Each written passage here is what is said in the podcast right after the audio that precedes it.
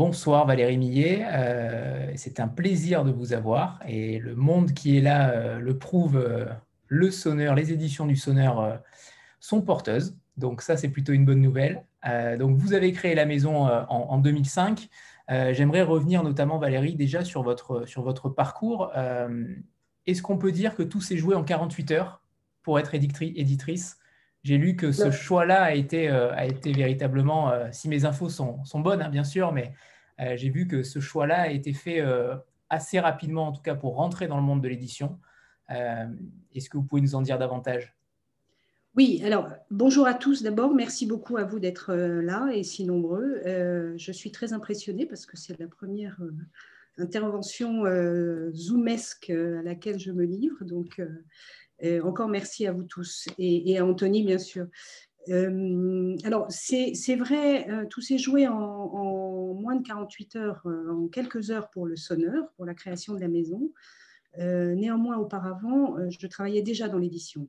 J'ai été éditrice chez un packager. Un packager, c'est un prestataire de services qui travaillent pour euh, différentes maisons d'édition qui n'ont pas forcément le temps ni les ressources pour euh, mener à bien certains projets et euh, ce packager se voit donc confier la réalisation de certains ouvrages.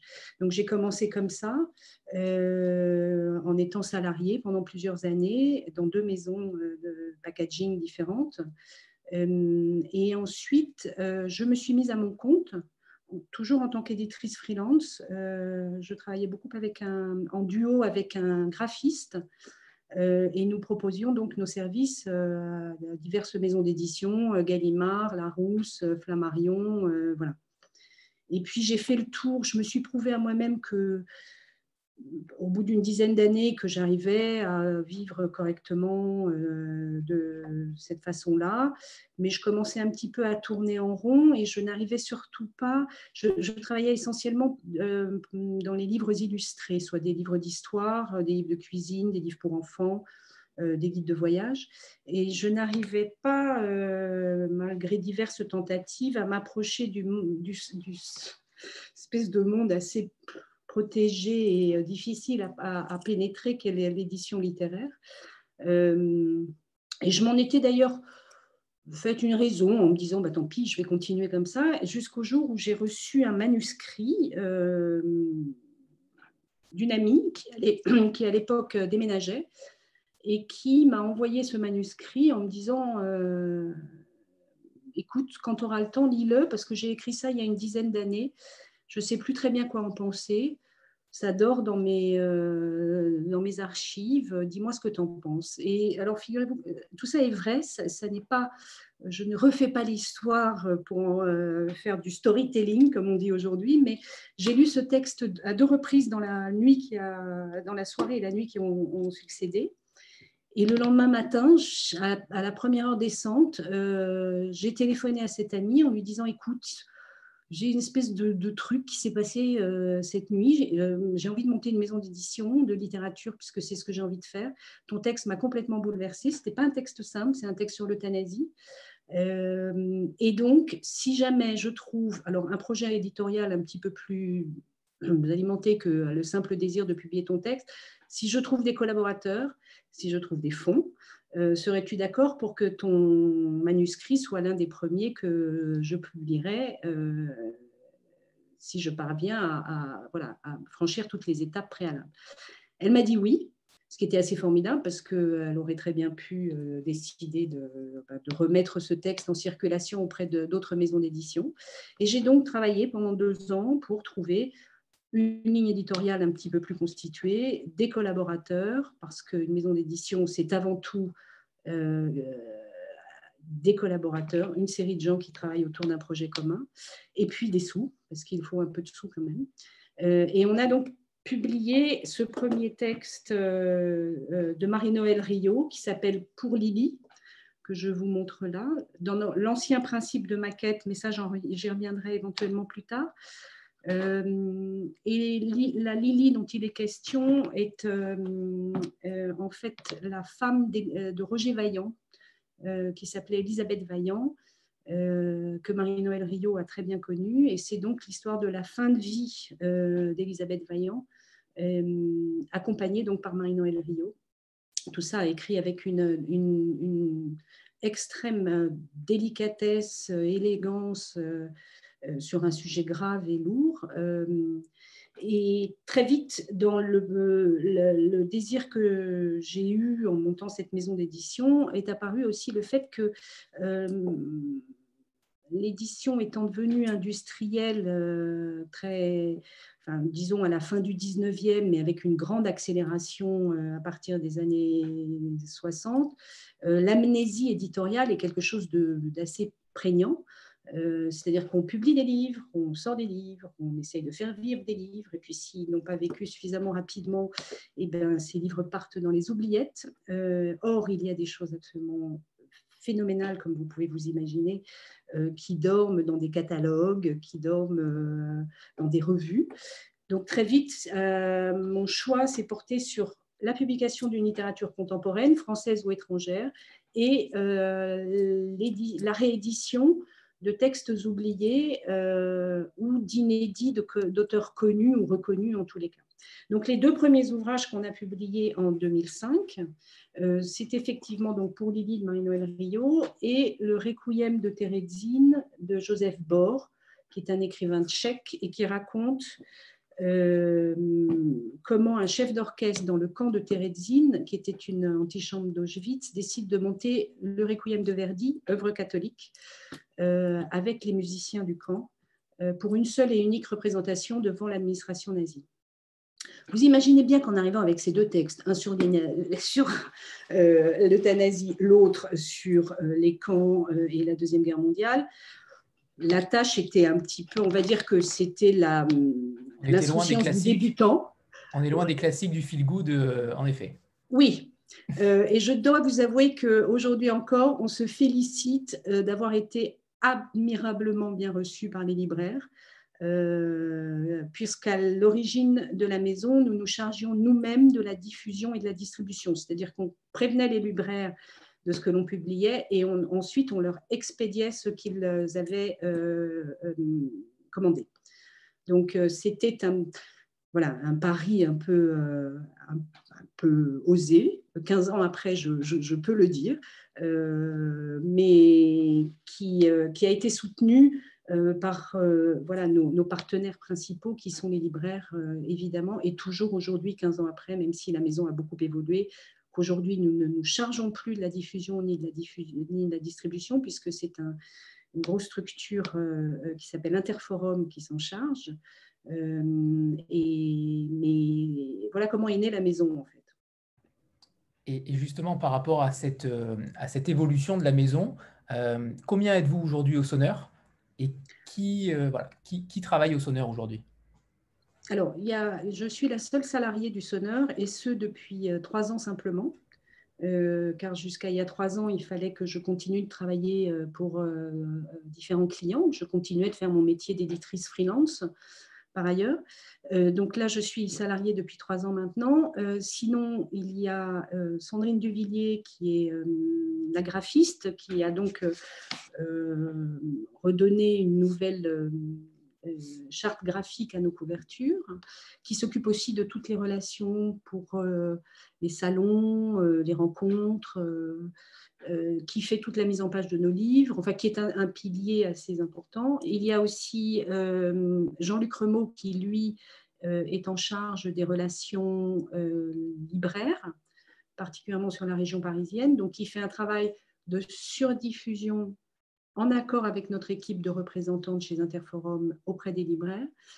On a un collaborateur aussi qui s'appelle Henri euh, Julien, qui lui travaille par ailleurs, mais qui, euh, qui nous épaule sur tous les plans euh, éditoriaux, administratifs, juridiques, comptables. Et puis, on a deux personnes qui travaillent pour nous comme directeurs d'ouvrage ou de collection.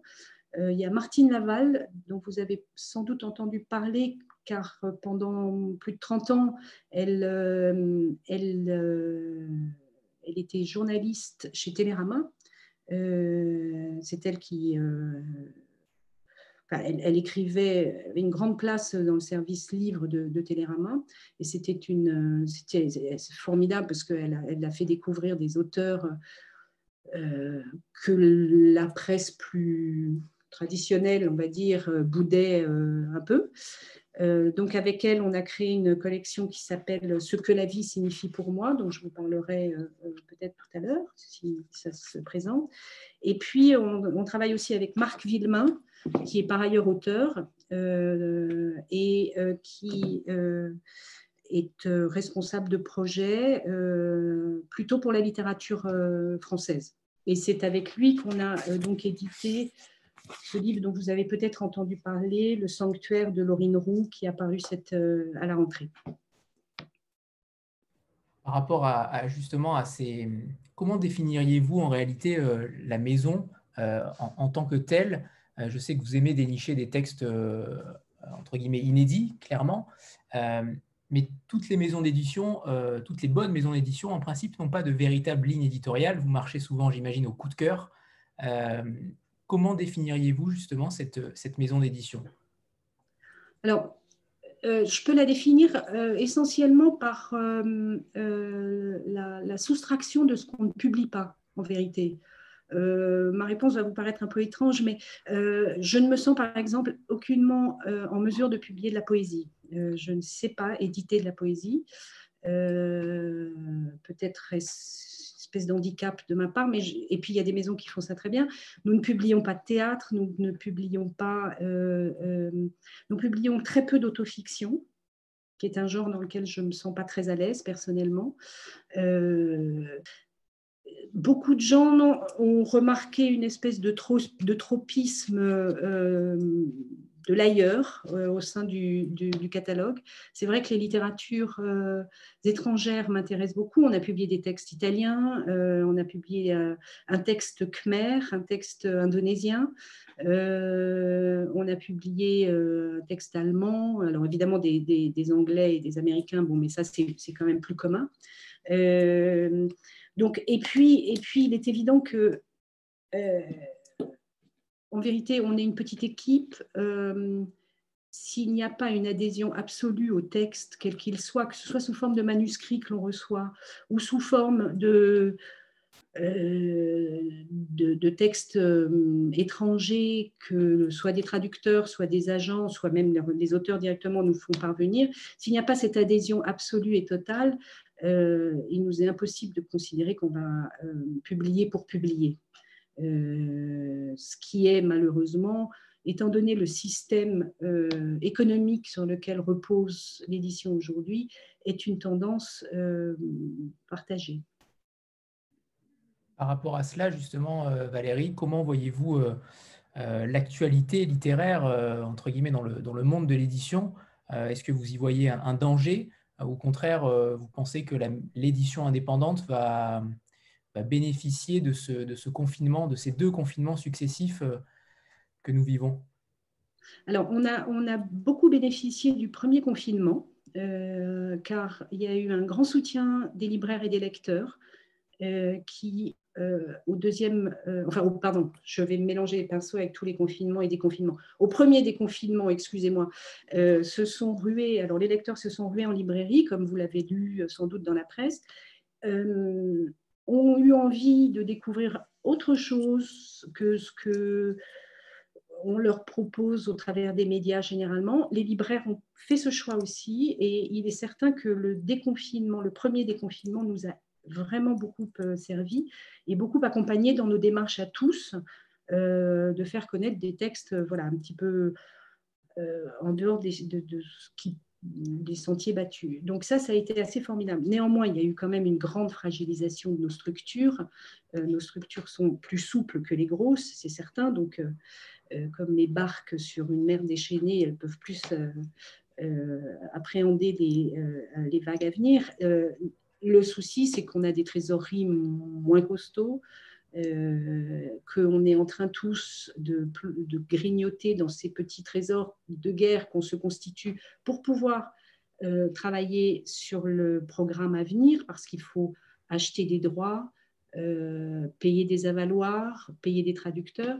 Donc la, fragilité va se faire sur du moyen et long terme en fait. C'est-à-dire que ça va avoir un, effet sur nos lignes éditoriales, car nous ne serons plus forcément, nous qui publions de la littérature étrangère, en mesure d'entreprendre des gros projets de, traduction, par exemple, ou des achats de droits qui, sont, qui, sont, qui passent beaucoup, en tout cas pour euh, les, anglo-saxons, par des agents. Euh, donc, euh, ça, c'est. Il y, a une espèce de double effet, c'est-à-dire qu'il y a une mise en lumière de la librairie indépendante qui, évidemment, nous profite, mais il y a une véritable fragilisation qui nous inquiète et qui nous inquiète peut-être plus encore là dans la période du click and collect, puisque les libraires ne peuvent plus euh, faire leur travail de conseil, en vérité. Alors tous se démènent formidablement bien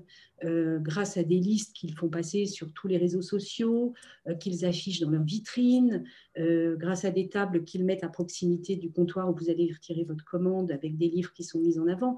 Mais ils font, ils font ce qu'ils peuvent et ils le font, mais de façon assez restreinte. Or, nos livres euh, je parle du sonneur, mais je parle de bien d'un certain nombre de, nos camarades. Nos livres ont vraiment besoin d'être accompagnés par, par, les libraires. Stéphanie? Oui, bonsoir euh, Valérie, bonsoir, à tous. Euh, alors, vous avez parlé justement des, des textes oubliés que, que, vous publiez volontiers.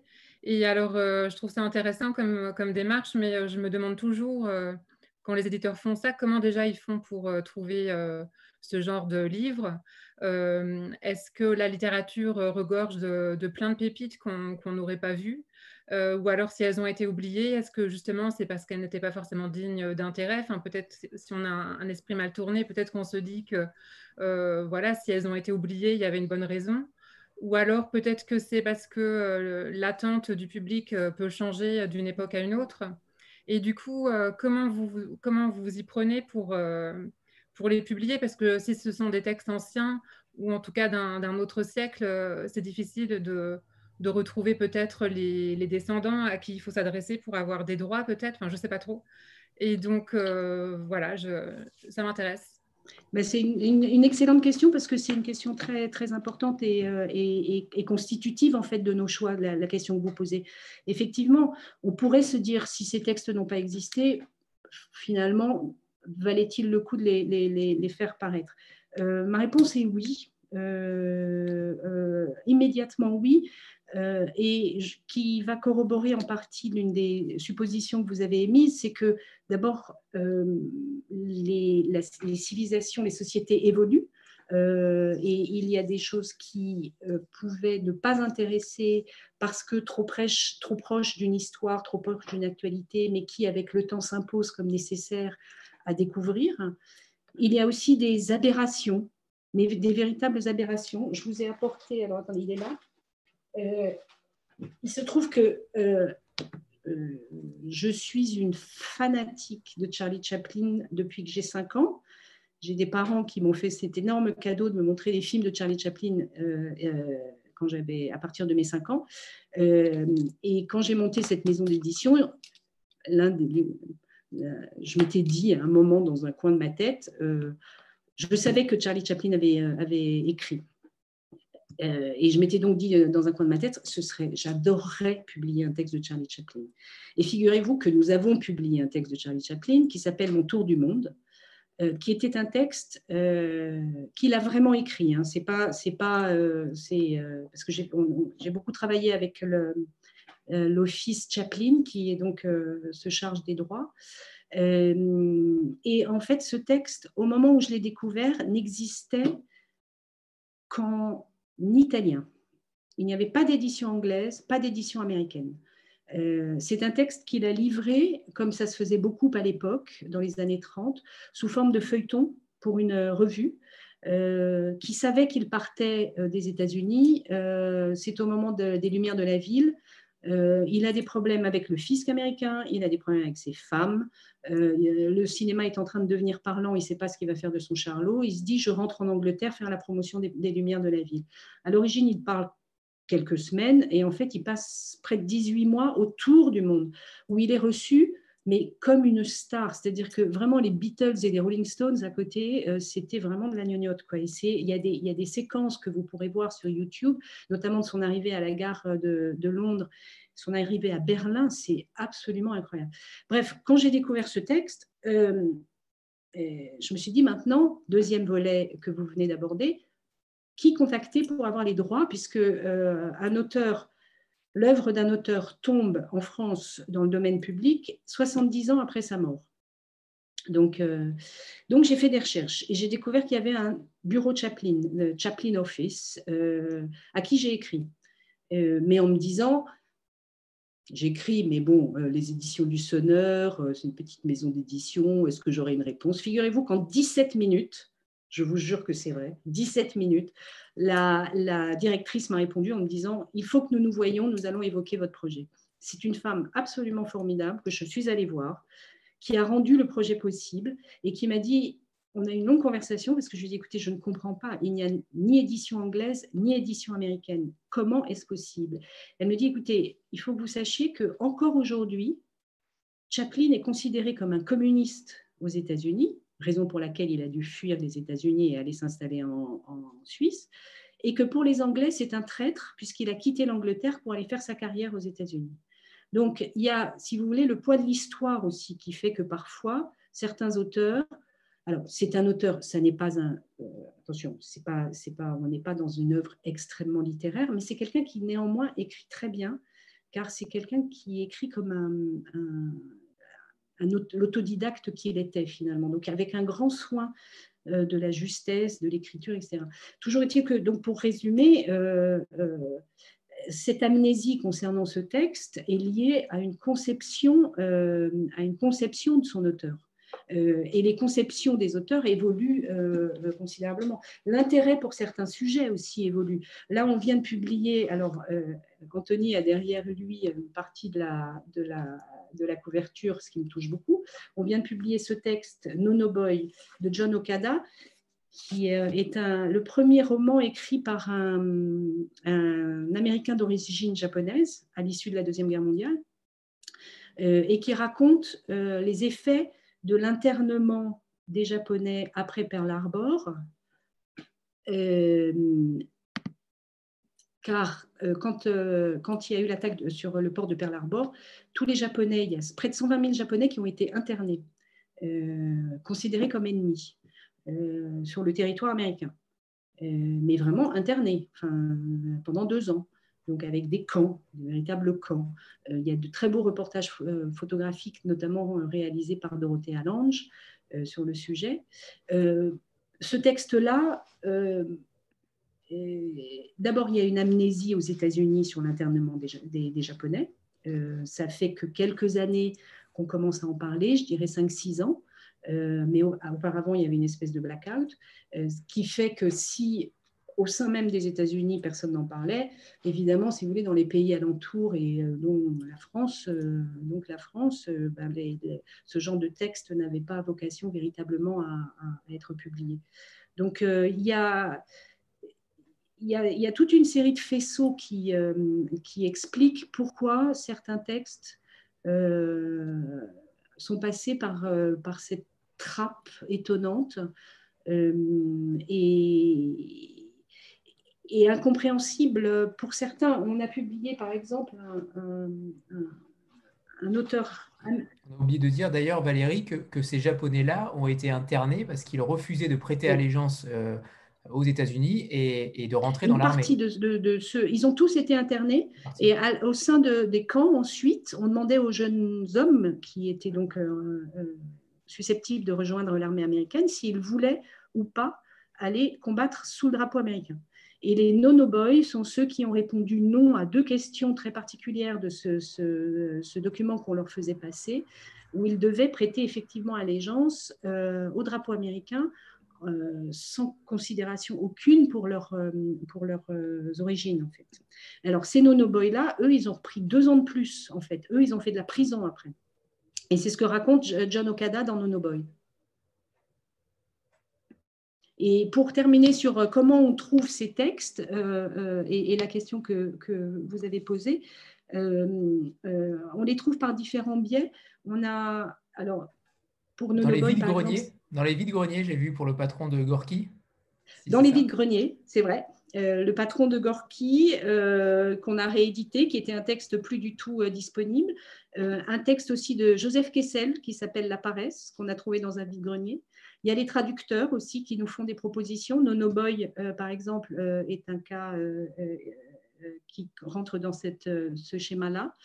Il y a un autre auteur que nous publions et que j'aime infiniment qui s'appelle Jim Tully, euh, et qui, pareil, on, a publié quatre de ses livres déjà. Euh, quasiment rien n'avait été euh, traduit en français. et nous nous sommes, on, a, on, a, on a ce projet avec Thierry Beauchamp, le traducteur, de publier l'intégralité de son œuvre disponible à ce jour, en sachant qu'il y a 40 caisses à l'université de Los Angeles avec ses archives, etc. Donc, quand on pourra à nouveau voyager, on s'est dit si on arrive à, trouver quelques fonds, qu'on irait passer quelques semaines là-bas pour aller exhumer tout ça. Euh, et ça, c'est un auteur absolument incroyable. C'est un auteur qui, euh, euh, est de la trempe de Jack London, mais pareil, qui a été mal considéré aux États-Unis parce qu'il est devenu, alors il est, c'est vraiment un enfant d'Abal, un enfant du caniveau, lui aussi, comme Charlie Chaplin, mais qui a fini chroniqueur à Los Angeles et à Hollywood, qui était très craint et il y a eu du coup une espèce d'omerta parce que hum, voilà, il n'entrait pas vraiment dans le moule. Il a, il a tout fait. Il a, il a fait la route pendant sept ans. Il a été beau. Euh, il a été boxeur, d'où euh, ce texte que l'on a publié. Il a travaillé dans des cirques. On a publié donc son, son, texte sur les cirques qui s'appelle Circus Parade. Et puis son talent était tel qu'il a été appelé par Charlie Chaplin pour l'aider sur la rue vers l'or. Vous voyez, tout ça se, il y a une espèce de fil quand même. Euh, et, c'est un, homme absolument admirable. Euh, et on a donc ce projet de, mener à bien la traduction avec Thierry Beauchamp de l'intégralité de son œuvre. On en publiait un, un par an à peu près, tous les 18 mois, selon les, circonstances. Il y a les vides-greniers, donc les, traducteurs, les notes de bas de page, très importantes les notes de bas de page, euh, dans lesquelles nous trouvons beaucoup de références que, qui nous permettent ensuite d'aller donc tirer des fils aussi. Euh, ça, c'est crucial. Euh, les lectures des amis aussi, qui euh, nous alertent sur certains textes en langue étrangère ou même en français qui ne sont plus disponibles. et puis nos lectures. Nos lectures, on lit beaucoup, beaucoup, beaucoup. évidemment les uns et les autres pour et puis comme, comme je viens de vous l'expliquer pour Chaplin et, Charlie Chaplin et Jim Tully il y a, un auteur vous amène à un autre auteur. Enfin, il y a, ces espèces de, chaînes comme ça qui se constituent au gré de la découverte de. Là, par exemple, le Nono Boy de Joe, John Okada m'a mené à découvrir un autre texte. Alors, je ne peux pas vous en dire plus pour l'instant parce qu'on est en train d'essayer de, d'avoir une réponse des ayants droit pour savoir si on pourra le publier. Mais, euh, mais euh, voilà, c'est, chaque auteur charrie aussi, lui, euh, son lot de, découvertes. Et, pour terminer sur les, ayants droit, euh, euh, ça c'est la chasse au trésor. Vous ne pouvez pas vous imaginer. Il n'y a pas de base, par exemple, il n'y a pas de base de données euh, euh, mondiale, si vous voulez, qui vous disent, bah, alors les droits de Kessed, ils sont chez machin, euh, les, droits de Chaplin, ils sont chez Bidule, etc. etc. Donc c'est vous qui cherchez. Et, si je vous parlais des 17 minutes de Chaplin avec autant d'enthousiasme, c'est que j'ai fait, je vais vous donner un exemple, des recherches pour un, texte écrit par euh, Errol Flynn, euh, vous savez, cet acteur qui a joué notamment Robin des Bois et qui écrivait très bien. Euh, et il a écrit deux textes, un sur la guerre d'Espagne et un sur l'arrivée de la chute de Batista et l'arrivée au pouvoir de Castro, qui sont des textes très étonnants. On a mis trois ans et demi à trouver quelle personne euh, pouvait était en mesure de nous donner une réponse sur qui détenait les droits. On est passé par tous les moyens possibles et imaginables.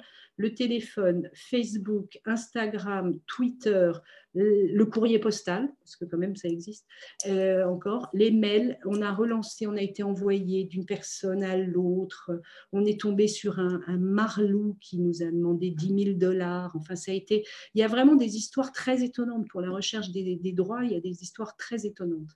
Il faut de la patience. Donc vous voyez quand euh, l'office Charlie Chaplin vous répond en 17 minutes, euh, c'est évidemment euh, une espèce de, voilà, de joie toute surprenante. Mariti? Bonsoir. En fait, moi, je me demandais, j'ai cru comprendre donc, que vous euh, essayez de donner euh, une vie plus longue à chaque livre. Et je me demandais si ça vous faisait rencontrer des difficultés, par exemple avec certains libraires qui pourraient vous dire Non, mais moi, j'en ai marre de présenter tout le temps le même livre, je veux tout le temps présenter des nouveautés. Euh, voilà, c'était ça ma question. Alors, c'est une très bonne question euh, parce que effectivement, ça revient à ce que je vous disais tout à l'heure sur l'industrialisation de l'édition et de la commercialisation des livres. Euh, il est certain que, euh, et puis là, depuis quelques années, avec les réseaux sociaux, tout ça s'accélère considérablement et que c'est un travail de longue haleine que l'on mène avec les, les, libraires pour que les livres puissent exister le plus longtemps possible. Alors, il y a une partie de ce que l'on publie euh, et qui est euh, évidemment euh, différente en fonction des libraires, qui reste dans ce qu'on appelle le fond de la librairie. néanmoins, évidemment, vous pouvez vous imaginer, étant donné le nombre d'ouvrages qui paraissent chaque année, que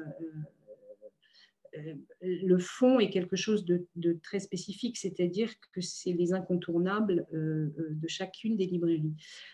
nous, donc il y a ça, ce premier volet-là. Euh, auquel on travaille avec les libraires et, en accord avec eux, bien sûr. Et puis, il y a aussi le fait de, euh, lorsqu'on a publié, par exemple, le boxeur là, euh, au premier confinement, c'est l'un de nos sacrifiés des confinements, celui-ci.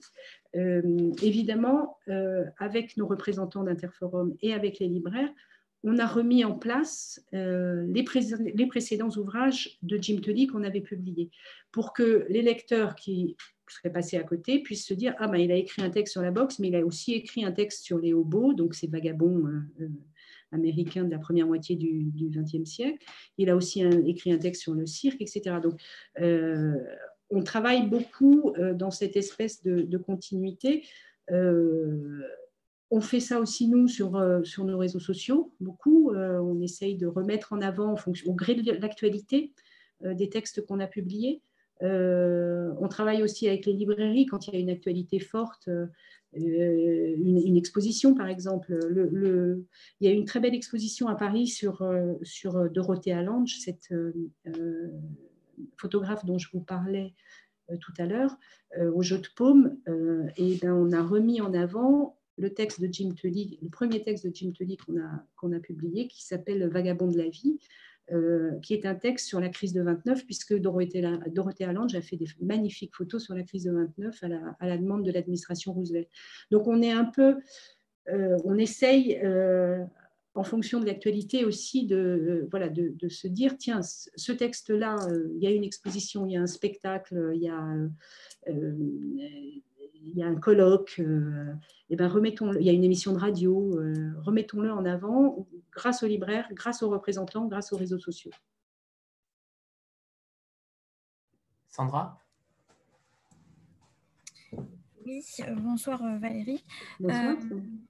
vous écoutez tout à l'heure parler de, la recherche des ayants droit notamment et puis des, de textes anciens à publier. Euh, enfin, on entendait tous, je pense, votre, votre enthousiasme dans, ces recherches, un peu comme une, presque comme une enquêtrice parfois. Euh, je me demandais justement, euh, en tant qu'éditrice, si ça n'était pas finalement, enfin, je vous pose la question, est-ce que ça n'est pas plus exaltant pour vous, ce type de recherche, que de finalement publier des, auteurs contemporains? Non, c'est très différent. c'est deux choses très différentes et très complémentaires. Euh, euh, la recherche d'ayant droit, c'est vrai que vous avez complètement raison. Hein. Je vous parlais de chasse au trésor tout à l'heure, mais il y a un petit côté enquête, euh, effectivement. Alors vous barrez, vous voyez la première piste, puis la deuxième, puis la troisième, puis la quatrième. donc, et puis vous allez chercher, vous dites, tiens, est-ce qu'en passant par le biais de, enfin, vous recherchez tout ce qui est à votre disposition pour, trouver quelqu'un qui pourrait peut-être commencer éventuellement à vous donner un début de réponse.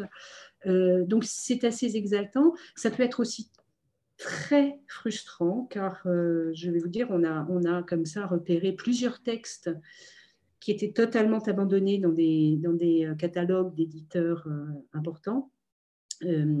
et qui, au moment où on avait relancé donc l'intérêt pour ces textes-là, en ayant trouvé les ayants droit, eh bien, on s'est vu mettre sur le côté et euh, on s'est entendu répondre oh ben non mais merci beaucoup euh, c'est gentil euh, et on va s'adresser à l'éditeur d'origine qui depuis 20, 30, 40, 50 ans n'avait rien fait de ce texte-là. Donc ça, ça nous est arrivé à plusieurs reprises.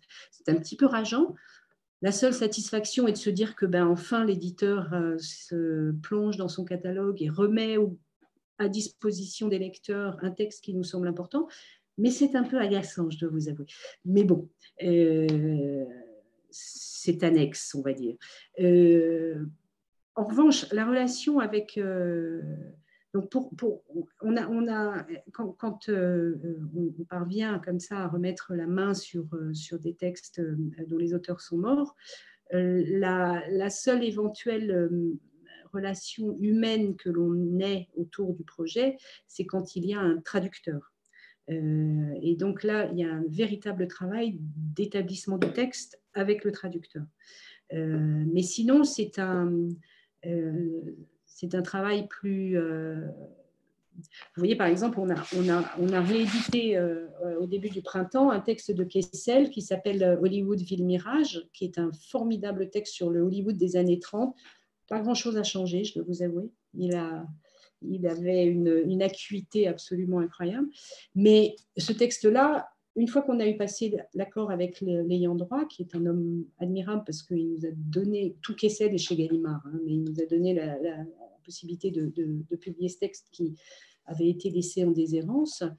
Ensuite, c'est un travail assez solitaire entre, euh, nous, euh, finalement, avec euh, la maquette, la mise en page, les relectures, etc.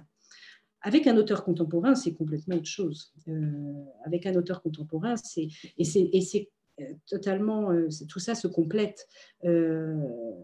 Il y, a, un travail humain, il y a un travail alors qui est, le même avec le, traducteur, hein, comme, je vous le disais, mais avec le traducteur, on part d'une base.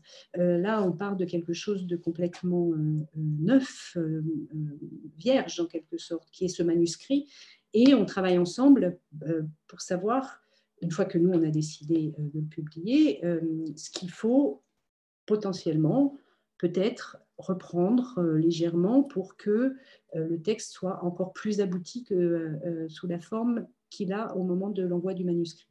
et donc, ce sont des relations très intenses, très fortes, très des relations de confiance de part et d'autre, euh, euh, parce qu'il faut qu'un auteur nous fasse confiance aussi euh, quand on lui dit on va publier ton texte, mais il nous semble qu'il y a des petites choses qu'il faudrait réviser. Donc, c'est d'une richesse incroyable. Et, vous voyez, le, fait que la maison se soit bâtie sur la, la réception d'un manuscrit d'une de mes amies dit ça aussi, c'est-à-dire que comme je vous le disais tout à l'heure, une maison d'édition, c'est un, un, un, groupuscule actif euh, euh, qui agit dans la même direction. Et, et, alors, je dois vous avouer qu'il y a certains soirs où j'irai bien boire un verre avec Kessel, j'irai bien boire un verre avec Jim Tully, j'irai bien dîner avec Chaplin, ça c'est certain. Pour on n'a pas ça. Hein. on est présent. Comment? Pour les verres, on est présent je vous appelle hein, quand ils sont là. Mais, euh, mais ce qu'on peut faire, par exemple, avec euh, Laurine Roux ou avec Marie-Noël Rignot ou avec, euh, avec Nicolas Cavaillès, notre auteur qui a eu le, prix Goncourt de la nouvelle en, 2014. donc, et ça, ça n'a pas, de, pas de prix parce que, évidemment, qu'on parle de leur manuscrit, évidemment qu'on parle de leur livre, mais on parle aussi de littérature en général, on parle de nous, on parle de, de ce qu'on aime, on parle, enfin, donc c'est, ce sont des, des relations. Très intense. très intense. Donc, ces deux axes éditoriaux se complètent en fait. Jean-Marc? Oui, bonsoir. Bonsoir. J'ai été jeter un, coup d'œil sur le site internet juste euh, avant la visio et, pour présenter la maison d'édition, en fait, vous avez euh, euh, des mots extraits, je crois, d'un article ou d'une interview peut-être que vous aviez donné à un magazine littéraire et qui sont vraiment des prises de, position très, très fortes, très, très volontaristes. Et il y en avait deux qui m'avaient particulièrement frappé. La première, c'était justement sur la nécessité de la diversité éditoriale en librairie. Vous en avez parlé un peu euh, tout à l'heure. Est-ce que justement cette bataille du fond, euh, euh, elle va pas être de plus en plus compliquée à tenir malgré toute la, volonté que vous y mettez dans les, dans les mois et années à venir? Et puis la deuxième chose, c'est vous revendiquez en fait d'avoir des couvertures assez sobres, c'est-à-dire un, un, contenant très travaillé, qualitatif, mais des couvertures volontairement sobres et souvent unies pour que le lecteur soit pas influencé pour rentrer dans vos livres. J'ai l'impression que vous avez changé depuis, puisqu'on voit que les derniers, effectivement, on, voit arriver de la, photo et certainement une, charte éditoriale plus travaillée. Donc voilà, c'était deux, réactions sur ces, sur ces éléments, le travail du fond et puis la, charte graphique des livres.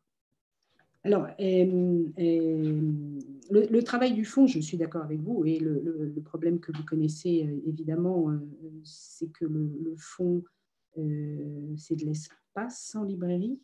C'est un, taux de rotation assez lent euh, et que devant le nombre considérable de publications, euh, comme on le disait tout à l'heure, euh, annuelles, les libraires ont, beaucoup de difficultés.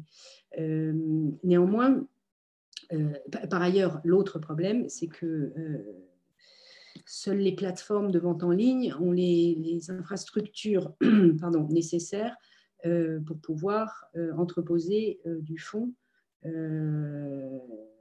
ne nommerai pas Amazon, mais vous comprenez bien la difficulté, évidemment, qu'une librairie de 100 mètres carrés peut avoir face aux énormes entrepôts d'Amazon ici ou là. néanmoins, je pense que en fait, la réponse, elle est, elle nous appartient à tous, en vérité. je pense que ce qui s'est passé au, premier déconfinement euh, et qui, j'espère, va s'instaurer, va s'implanter, va s'ancrer, euh, prouve que on s'est peut-être tous laissé dépasser par ce qui s'est passé ces dernières années en termes de numérisation de nos vies, euh, et que peut-être que ce fichu virus nous redonnera cette nécessité de la proximité. Et dans la proximité, il y a la constitution d'un fonds qui sera différent en fonction des librairies, bien entendu. Euh, et, c'est là où l'éditeur ensuite, avec le, diffuseur, a son travail à jouer pour dire est-ce que vous ne pensez pas que tel ouvrage devrait faire partie de votre fonds Donc, euh, je pense que c'est un. Je pense qu'on a tous un bout de la réponse en fait dans nos, dans nos, dans nos comportements à venir, dans les mois à venir en fait. Euh, je pense que euh, ce qui s'est euh, mis en place à partir du mois de mai, qui s'est confirmé en juin, juillet, août pour les librairies indépendantes, est quelque chose qui, qui, qui, a été créé par nous tous. Euh, mais qu'il faut qu'on essaye. Alors bon, là, évidemment, c'est un peu compliqué étant donné les, directives gouvernementales. Néanmoins, il y a du click and collect. Il faut faire du click and collect pour les librairies qui restent ouvertes parce que euh, nous sommes en, échange étroit avec les libraires en ce moment. Euh, et surtout, il faut faire du click and collect pour anticiper les cadeaux de Noël parce que c'est leur grande, grande inquiétude, c'est que tout le monde compresse euh, ces, commandes si jamais ils n'avaient pas la possibilité de rouvrir ou pas complètement de rouvrir à partir de début euh, décembre. Euh, donc, il faut, oui, il faut vraiment, il faut vraiment les, soutenir dans, dans cette cet effort qu'ils euh, euh, ont mis en place, parce que c'est pas facile. Hein, ils sont, en fait, si vous voulez, ils font, ils font le travail d'un, en ce moment, ils font le travail d'un Amazon sans en avoir du tout, du tout les, les, les, structures, ni en termes de ressources humaines, ni, ni en termes de logistique. Donc, donc voilà, le, fond, bien sûr que c'est compliqué, que c'est une, notion. Alors, vous savez qu'il y a un label qui, s'appelle le label Lire, qui est un label qui est attribué aux librairies qui ont un pourcentage euh, d'ouvrages dans leur librairie qui correspond à un pourcentage de fonds. il y a plein de choses qui sont entreprises pour que cette idée de fonds soit maintenue dans des lieux physiques et non, plus, et non pas dans des lieux dématérialisés comme les plateformes de, vente en ligne. Et je crois qu'on a tous, euh, chacun à notre niveau, hein, bien sûr, en tant que lecteur, en tant qu'éditeur, en tant que, représentant, en tant que libraire évidemment, euh, notre part à jouer là-dedans. ça, c'était votre première question. J'espère y avoir un peu répondu avec plein de, points d'interrogation, hein, parce que j'aimerais que les choses se passent autrement, mais comme vous pouvez vous l'imaginer, mais bon. Euh, et quant à la ligne graphique, oui, vous avez complètement raison, nous avons évolué. Euh, alors, nous avions choisi effectivement cette, cette, ce principe-là, qui consiste en un simple jeu typographique avec euh, ici en vertical un extrait donc de, l'ouvrage euh, qui se prolongeait depuis la quatrième de couverture. Euh, c'est un principe de maquette qui nous a beaucoup servi au début, car euh, nous avons été très rapidement identifiés en librairie de ce fait, et qui a été soutenu par les libraires en plus, qui n'y ont pas trouvé ni un truc austère, ni parce que alors euh, comme vous pouvez voir, ce qui, changeait, c'était la, couleur en fait, en, fonction des titres. Je dois vous avouer qu'au bout d'un moment, on s'est un petit peu lassé nous-mêmes de chercher la nuance de la nuance du bleu, la nuance de la nuance du vert. Euh, et puis que surtout, il y a eu cette histoire dont je vous ai parlé euh, tout à l'heure, Charlie Chaplin, et qu'il était évident que si on publiait un texte de Charlie Chaplin, il fallait mettre la tête de l'un des plus beaux hommes du monde, euh, c'était impératif. Donc on a trouvé en plus, grâce à l'Office Chaplin, une photo pas très connue de, de, Charlot. et à partir du moment où on s'est lancé là-dedans, on s'est dit, bon, on est là, un petit peu là de notre principe de, couverture. Là, Chaplin, qui est quand même un sacré bonhomme, hein, nous ouvre de nouvelles perspectives. Donc allons-y et, et, qui est assez formidable, c'est que euh, on, a travaillé avec des illustrateurs pour certaines couvertures, et ça, c'est un travail très intéressant aussi. Euh, on fait des recherches dans des banques d'images. On a publié, notamment pour les Jim Tully dont je vous parlais tout à l'heure, on, a publié beaucoup de. Certaines de ces couvertures sont illustrées par des, photos de, cette fameuse Dorothée Allange. Vous aurez compris que c'est aussi une femme dont j'admire énormément le travail.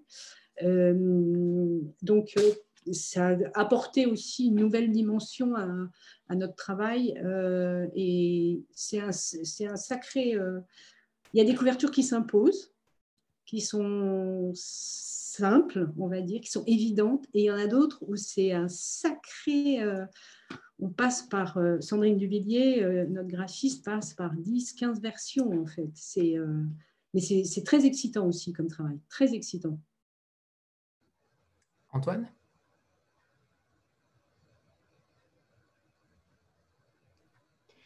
Euh, bonsoir. Euh, merci beaucoup pour cette, euh, pour cette conférence qui, est vraiment passionnante.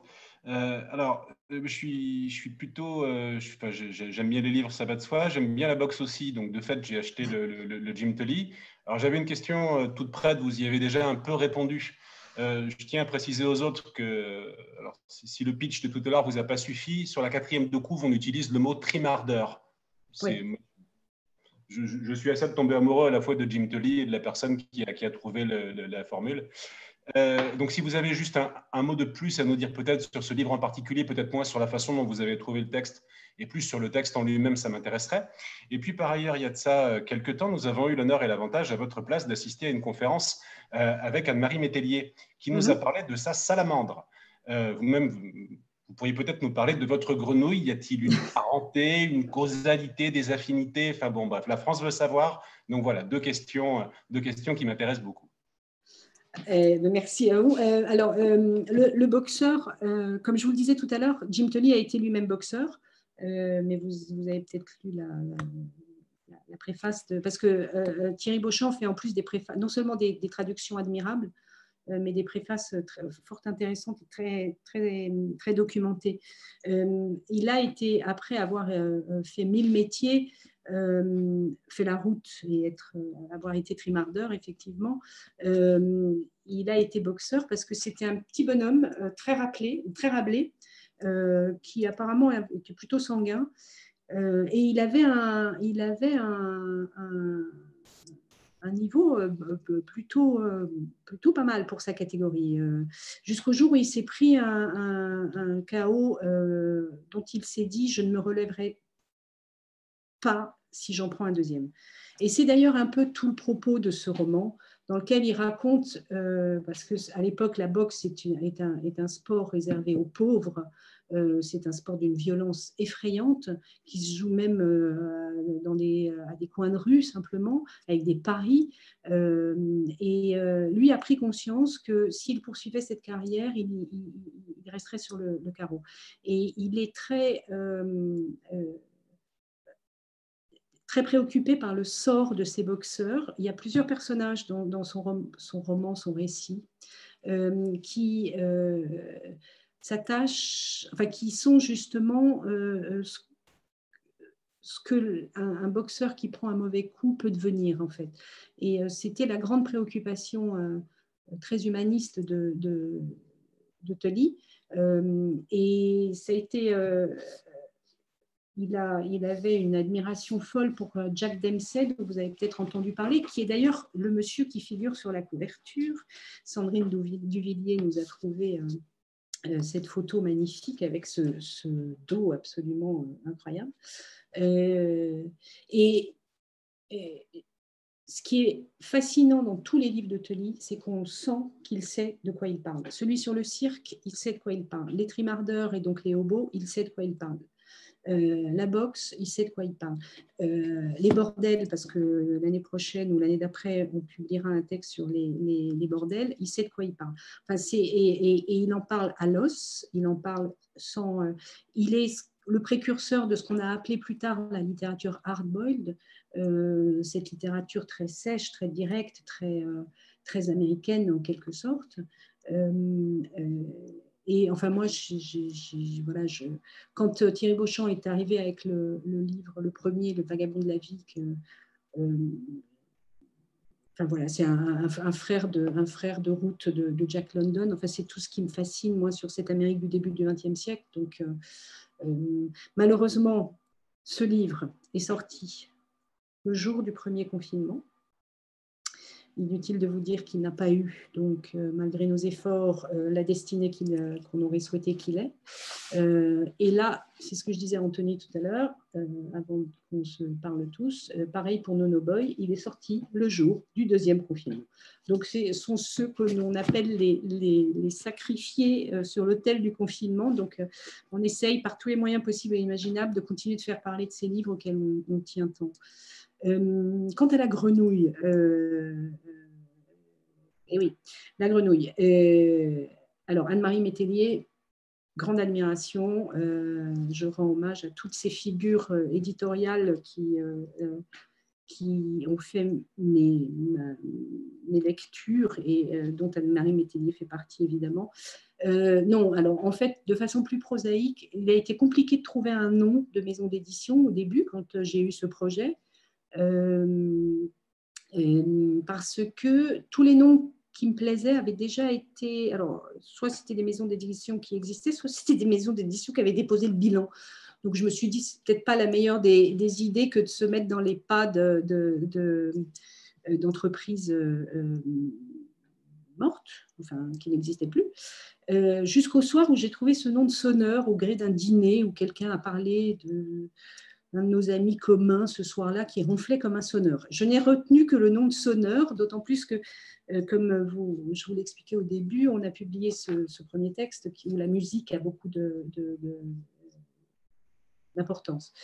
Donc j'ai fait des recherches, il, euh, il n'y avait jamais eu d'édition du sonneur. Ensuite, s'est posé le problème du logo. Alors, les sonneurs, vous savez, c'est les backpipes, enfin les. Donc, il n'est pas question qu'on se territorialise comme ça sur la, Bretagne.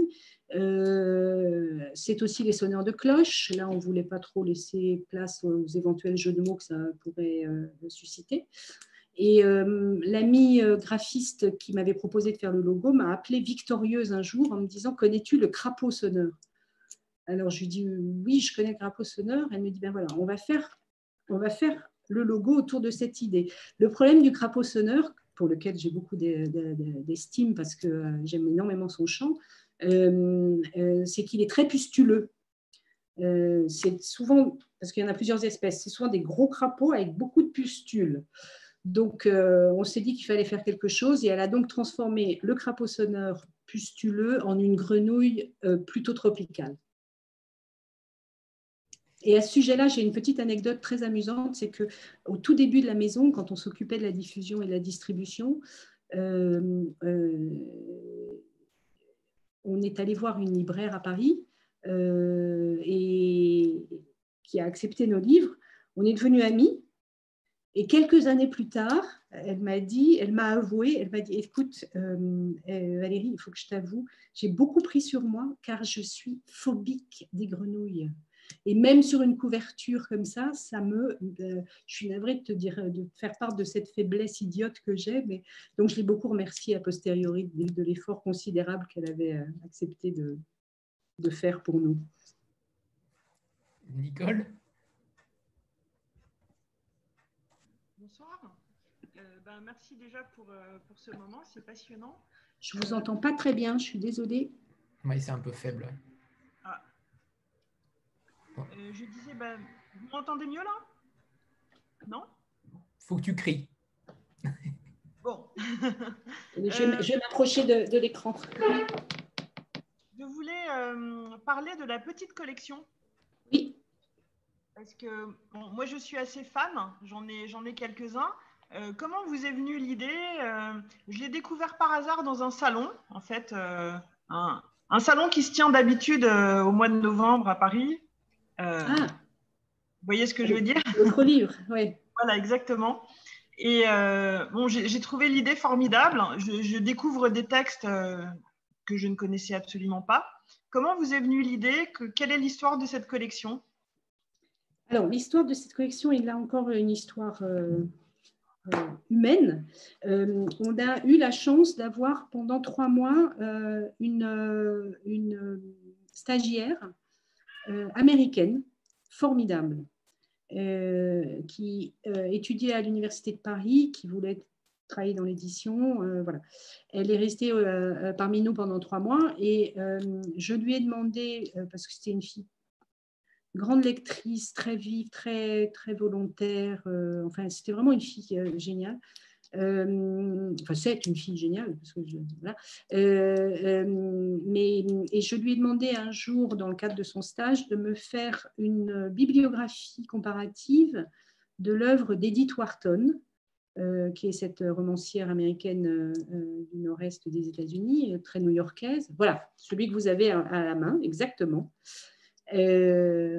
car j'ai une, voilà, j'ai une grande admiration pour l'œuvre de David Wharton et je savais qu'il y avait des choses que tout n'avait pas été euh, euh, publié. Et euh, quand Erin, puisque c'était le prénom de cette jeune femme, m'a transmis son travail sur ce point-là, on a découvert que Edith Wharton avait donc écrit ce, ce texte, Le vice de la lecture, dans un journal, car c'est pendant toute la première moitié du XXe siècle, les magazines et les journaux ont été une source absolument incroyable euh, euh, de publications euh, pour les, auteurs qui étaient c'était une source financière énorme pour eux et il y avait un nombre de revues dans le monde entier, enfin absolument, mais formidable. J'ai oublié de, dire que c'était une de nos, autres sources de recherche aussi pour dénicher des textes oubliés. Euh, et on a lu donc ce texte euh, d'Edith Wharton, que j'ai trouvé absolument génial, pas du tout, du tout consensuel. euh, pas du tout consensuel, et ça a été très drôle d'ailleurs de voir comment il a été reçu, euh, mais d'une intelligence suprême et d'une actualité surtout que je trouve euh, assez formidable. C'est un texte dans lequel elle dit que la lecture qui est souvent considérée comme une obligation sociale est, en quelque sorte nuisible à la littérature et peut être fatale à l'écrivain. donc elle défend le fait euh, on, ne peut pas écrire en étant euh, comprimé par une nécessité euh, sociale et économique à le faire, et que par conséquent, elle, elle, en arrive à dire qu'il y a deux types de lecteurs, les lecteurs automatiques, ceux qui lisent tout ce qui se publie alors, ce qui était possible plus à l'époque qu'aujourd'hui, parce que vu ce qui se publie aujourd'hui, c'est complètement impossible. Euh, et les lecteurs euh, euh, qui, qui sont de véritables lecteurs et qui s'attachent au texte plus qu'à ce qu'il est dit du texte ou ce que le texte peut renvoyer comme image de, de, son lecteur. Bref, un texte pas du tout consensuel, un texte qui est pas du tout qui a été qui a été euh, mal pris par certains, je dois dire, mais, euh, mais qui me semble être nécessaire de, faire exister aujourd'hui, surtout aujourd'hui. Quand on a décidé de publier ce texte, on s'est dit, mais c'est formidable, mais euh, on ne va pas demander 14 préfaces pour augmenter l'épaisseur du livre, ça ne va pas fonctionner. Donc, comment faire pour que, étant donné notre format d'origine, comment faire pour publier ce texte? De façon assez évidente et, banale, on a décidé de réduire le format. Et c'est comme ça que cette, euh, cette collection est née. Donc. Euh, après, le problème, c'est qu'il a fallu, là encore, l'alimenter, cette collection. Euh, parce qu'il ne s'agissait pas de faire lancer un seul, un seul titre de, sans, suivre ensuite le, projet que ça pouvait induire, qui était de faire connaître, faire connaître pardon, des textes euh, totalement oubliés euh, ou inédits euh, dans leur intégralité, car ce sont des textes à chaque fois dans leur intégralité, d'auteurs connus ou reconnus, et qui ne faisaient pas partie de volumes déjà existants en poche ou pas en poche au demeurant. Donc, ça a été du coup le projet qu'on a décidé pour cette collection. Euh, cette collection est très rapide à réaliser parce que ce sont des petits textes qui vont de 48 à, 120 pages, si vous voulez, dans un petit format. Mais en revanche, elle est très difficile à alimenter parce que, euh, étant donné nos, impératifs, c'est-à-dire inédit au moment où on publie, hein, inédit ou épuisé au moment où on publie, euh, ne figurant pas dans des, dans des volumes euh, préexistants. C'est beaucoup, beaucoup, beaucoup de lectures pour parvenir à, trouver des textes euh, dans cette collection. Euh, et on a publié, par exemple, une série de textes, ça c'est pareil, c'est le, traducteur qui nous a fait cette proposition de Mark Twain, qui s'appelle Moi candidat, car Mark Twain a une vie politique. et c'est absolument réjouissant, d'actualité. Alors là, on l'a remise en avant, vous voyez, par rapport au fond, parce que c'est un livre qu'on a fait paraître en 2017 pour euh, euh, les dernières présidentielles. Euh, on, l'a envoyé à beaucoup de... Non, c'est pas vrai en fait. On voulait l'envoyer à beaucoup de, candidats, dont un en particulier. Vous allez savoir, je vais vous lire, je dis très mal, mais je voudrais juste vous lire les premières parce que les premières lignes, euh, c'est un texte qui a été qu'on a remis en avant là pour les élections américaines. Euh, donc c'est un texte qui s'appelle Un candidat à la présidence. J'ai pris la ferme résolution de me présenter à la présidence. Ce que le pays veut, c'est un candidat qu'il soit impossible de compromettre en fouillant dans son passé, de sorte que les ennemis du parti ne puissent rien déterrer à ses dépens qu'on ait auparavant, auparavant déjà su. Quand on sait d'un candidat dès le départ ce qu'il y a de pire, les tentatives de jeter le discrédit sur lui sont vouées à l'échec. C'est donc à livre ouvert que j'entrerai dans la carrière. Je vais d'emblée reconnaître toutes les vilainies que j'ai commises. Et si je ne sais quel comité du Congrès se sent d'humeur à fouiner dans ma biographie en espérant y trouver quelques noirs péchés que j'aurais tenus secrets, eh bien qu'il fouine donc. Donc, euh, voilà, c'est des textes qui, à chaque fois, ont pour nous une certaine actualité. Mais difficile, comme je vous le disais à l'instant, à alimenter parce qu'on ne veut pas, euh, on tient à maintenir les exigences initiales qu'on s'est fixées pour cette, cette collection. Je rebondis sur, sur les collections. Il y a quand même une collection qui, qui porte un nom assez magistral, ce que la vie signifie pour moi. Euh, justement, par rapport à cela, il y, a un texte qui sort en janvier, je crois. Euh, alors, on parlera peut-être tout à l'heure des, reports ou des retards de, publication, mais celui qui est prévu euh, en janvier, est-ce que vous pouvez nous en parler Et surtout cette histoire de collection? J'ai rarement entendu en tout cas un nom de collection aussi, aussi beau. en principe, c'est quelques mots qui ne signifient pas grand-chose. Là, clairement, ça, ça, a un impact. Oui, alors c'est un texte, euh, en fait, ce titre de collection vient d'un texte de Jack London qui s'appelle Ce que la vie signifie pour moi. Euh, c'est un texte, euh, il existait toujours dans les journaux dont je vous parlais tout à l'heure. Aux États-Unis, il y avait un, journal qui avait créé une rubrique qui s'appelait What Life Means to Me, donc ce que la vie signifie pour moi. et le responsable de la rubrique invitait donc des écrivains, euh, essentiellement des écrivains, à répondre à cette question de ce que la vie signifiait pour eux. Euh, c'est le quatrième texte que l'on a publié au Sonneur euh, et qui a eu un parcours très, très étonnant. À, l'époque, on était donc encore en autodiffusion, autodistribution, c'est-à-dire qu'on faisait les paquets, les factures, les recouvrements de factures. Et il se trouve que, sans prévenir, un soir, euh, un après-midi au bureau, je reçois un coup de fil euh, d'un monsieur qui me donne son nom et qui me dit euh, Je travaille chez Fogg. Et là, un grand moment de solitude s'empare de moi. Je me dis Mais de quoi me parle ce monsieur? Je tapote sur mon, ordinateur en poursuivant un peu artificiellement la conversation, le temps de savoir à qui je m'adressais. et je me rends compte que c'était le, le, rédacteur en chef de l'émission littéraire qui s'appelait Chez Franz Olivier Gisbert. Euh, euh, Fogg étant Franz Olivier Gisbert. Euh, je ne sais pas si vous vous souvenez, pour certains d'entre vous, de cette émission, il y avait un invité qui, à la fin, donnait son coup de cœur. Et l'invité en question était Jack Lang. Et Jack Lang a décidé de montrer ce livre, d'en parler.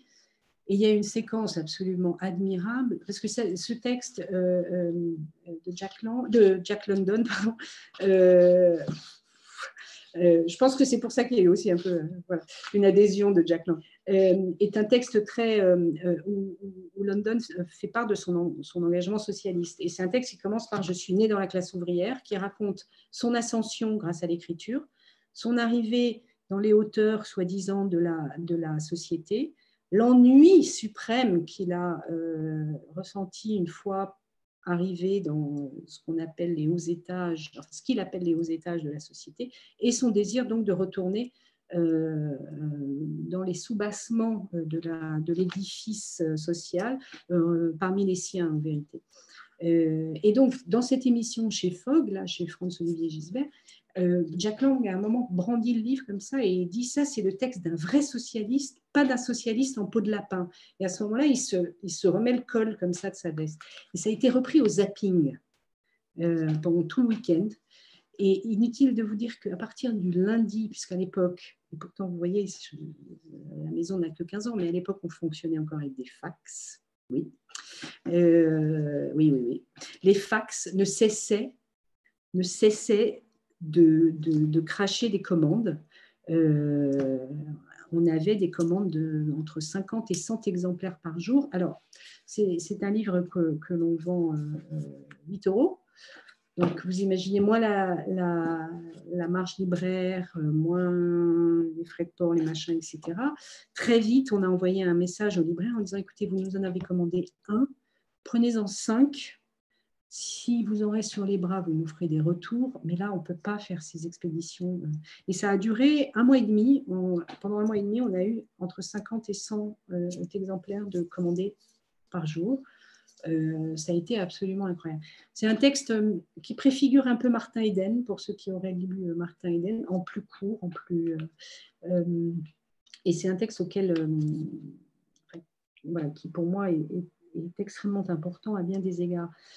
Et très vite, je me suis dit, tout comme il avait existé une collection dont vous avez peut-être entendu parler qui dans les années 60-70 qui s'appelait Ce que je crois, euh, je me suis dit, il faudrait qu'il existe cette collection, une collection euh, qui s'intitulerait Ce que la vie signifie pour moi. Euh, donc, on a commencé à travailler avec nos propres moyens pour essayer de faire exister cette collection. Inutile de vous dire que ça a ça n'est pas allé très loin parce que ça demande beaucoup d'investissement, ça demande un réseau, ça demande de relancer, car la question fait peur.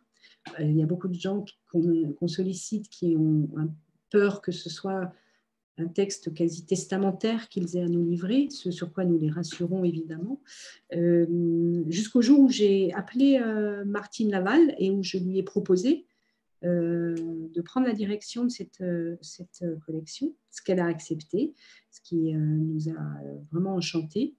et c'est ainsi que la collection a, débuté. on a commencé la collection avec trois textes vraiment littéraires de littérature à proprement parler, car c'est une collection qui est en fait ouverte euh, à ceux qui font le monde d'aujourd'hui. On a publié le texte d'un photographe, le texte d'un chorégraphe, euh, euh, d'une historienne, Arlette Farge. donc, c'est en fait, on, souhaite entendre ce que ceux qui pensent et font le monde d'aujourd'hui ont à dire sur ce point-là. Euh, et les trois premiers textes qu'on a publiés sont des textes euh, littéraires d'écrivains. Il y avait un texte de Franz Bartelt qui s'intitule Depuis qu'elle est morte, euh, elle va beaucoup mieux. Qui est un magnifique texte sur sa mère, un texte d'Hubert Mangarelli, qui nous a quittés malheureusement au début d'année, et un texte de Dominique Sigaud. voilà. On a eu la chance euh, tous les gens qui ont répondu à, l'appel de cette collection sont des gens absolument formidables et puis euh, qui répondent. Le seul impératif qu'on leur donne, c'est d'avoir toujours en tête ce que la vie signifie pour moi et un calibrage minimum. Après, ils font ce qu'ils veulent. Euh, de la fiction, du récit, de l'essai, euh, c'est libre, euh, ils sont absolument libres de, choisir la forme qu'ils donnent à, leur, travail. On a eu euh, François Morel qui nous a écrit un texte formidable sur l'enfance et les premières amours de l'adolescence qui s'appelle C'est aujourd'hui que je vous aime. on a Alexis Génie qui nous a confié un texte qui s'appelle Prendre la parole sur euh, comment prendre la parole quand on est bègue, euh, qu'est-ce que ça veut dire que parler, où se situe l'écriture par rapport à la parole? Euh, on a aussi un, formidable texte d'un très grand juge qui s'appelle Serge Portelli, Qui suis-je pour juger l'autre? Magnifique réflexion sur ce qu'est la justice. voilà, enfin, y a... Et celui de janvier, c'est un, texte du dessinateur qui s'appelle Baudouin, euh, qui, est, euh, qui en plus Baudouin nous a confié une quinzaine de, dessins originaux qui figureront dans, l'ouvrage. Euh, et j'ai pas tous les mots. Oui, j'ai pas tous les mots, exactement. Et, et qui est un texte sur comment le dessin s'est imposé à lui après, comment le dessin est venu à lui et s'est imposé à lui, en fait. Et quels sont ses, ses impératifs euh, euh, quand il dessine, quand il raconte, euh, qu'est-ce que le portrait pour lui. C'est un magnifique texte aussi d'une grande justesse et sensibilité sur, sur le dessin, l'art et, et, les autres, les autres, beaucoup sur les autres. Avant de, passer la parole à Tel, on a pour habitude de faire une petite photo de groupe. donc, je, la fais d'ici deux secondes. Préparez-vous pour ceux qui n'ont pas les caméras ou, ou autres avec euh, profusion de livres en plus, merveilleux. 3, 2, 1.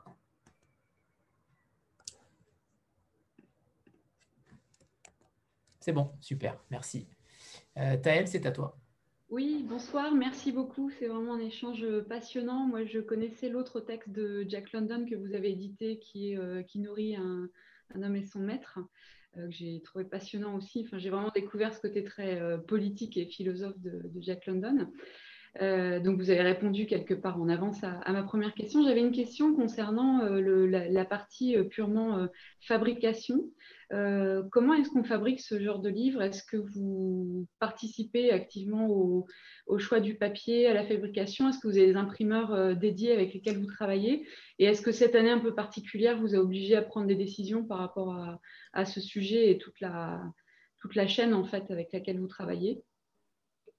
Alors, euh, euh, oui, on choisit, euh, on travaille, comme vous l'aurez compris, on n'est pas très nombreux, donc on a de multiples casquettes, dont celle de fabricant, et on est formidablement épaulé par notre imprimeur, qui est un imprimeur français, nous imprimons en France,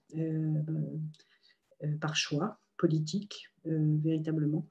Euh, et, euh, et, par euh, aussi, on a été épaulé aussi par des, représentants de papetiers qui nous ont guidés sur certains types de papier et qui sont ceux qu'on utilise désormais.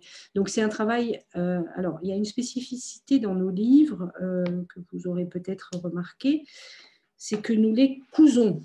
ce que vous pouvez voir au niveau de la tranche, car L'autre option, euh, pour ceux qui euh, sont un peu euh, étrangers à, ces, problématiques très techniques, l'autre, donc là, on a des cahiers qui sont cousus et qui sont ensuite collés sur, le, sur la couverture.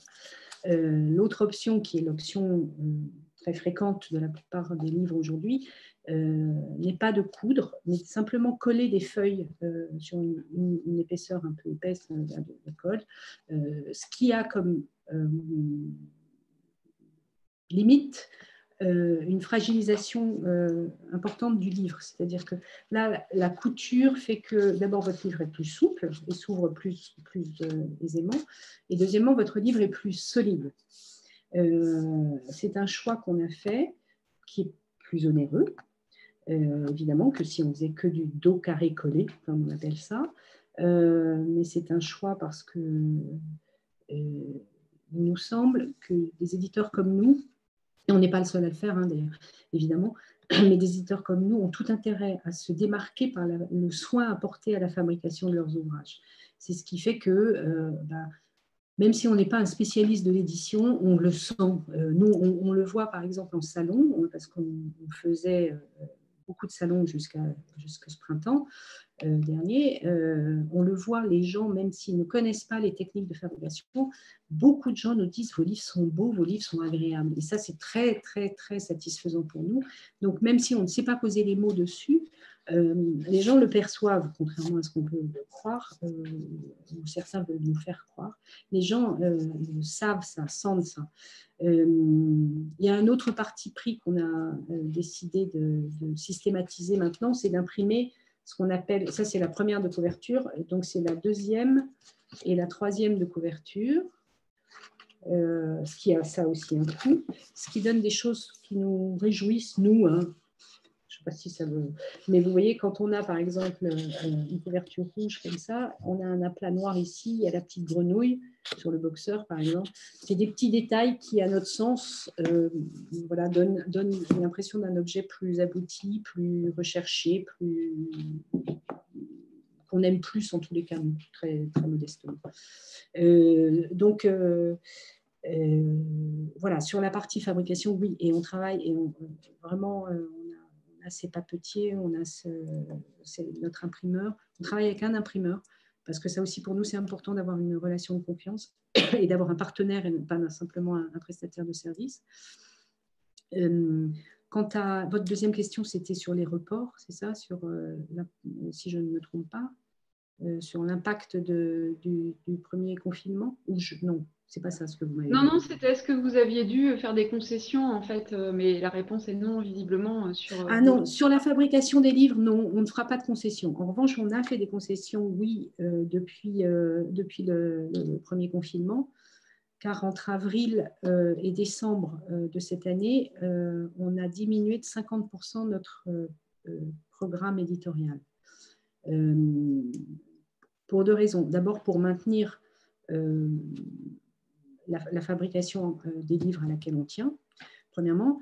Et deuxièmement, parce que la grande inquiétude des libraires à l'issue du premier confinement était de se voir ensevelis par des tonnes de cartons comprenant des tonnes de nouveaux titres euh, publiés par des éditeurs qui pensaient pouvoir ou qui espéraient pouvoir euh, rattraper un certain manque à gagner. Donc très vite, les libraires euh, se sont manifestés sur ce point-là. Et très vite, nous, nous les avons entendus et nous avons décidé avec eux, effectivement, et avec nos représentants et notre, diffuseur, de diminuer de 50% notre programme éditorial entre avril et décembre. C'est une décision lourde de, conséquences pour, euh, nous parce que euh, euh, c'est c'était la possibilité de laisser plus de place aux ouvrages qu'on avait décidé de maintenir, bien sûr, mais c'est aussi des livres en moins qui paraissent, donc des sous en moins qui paraissent au moment où les livres paraissent. Vous voyez, c'est euh, mais on a fait ce choix-là. Je pense qu'on a raison. Là, la question va se reposer pour le premier semestre 2021. On est en train de réfléchir à ce que l'on va faire et comment on va le faire sur les mois à venir. Je reviens euh, sur la, sur la tribune qu'il y a sur le site et que je vous conseille tous de lire parce qu'elle est, elle est, euh, elle est très riche dans, dans, les propos que vous tenez. Mais justement, vous y attachez une, une forte importance au papier euh, est-ce que ce... j'imagine que les livres du sonneur ne sont pas disponibles en numérique? Si. Euh, si? Ah, autant pour moi. Donc, euh, donc l'attachement au papier, certes, mais quand même avec une porte, une porte numérique Oui, oui, oui, parce que, alors, pour vous, tout vous dire, moi, je, je suis incapable, j'ai essayé, hein, mais, et notamment pour les manuscrits, ce serait plus pratique, mais pour tout le monde. Euh, aussi bien pour ceux qui les écrivent que pour nous, qui les, pour pas les trimballer, etc. Et qui les stockons en plus. Mais euh, j'y arrive pas. Euh, sincèrement, je n'y arrive pas. C'est, je, je n'y arrive pas.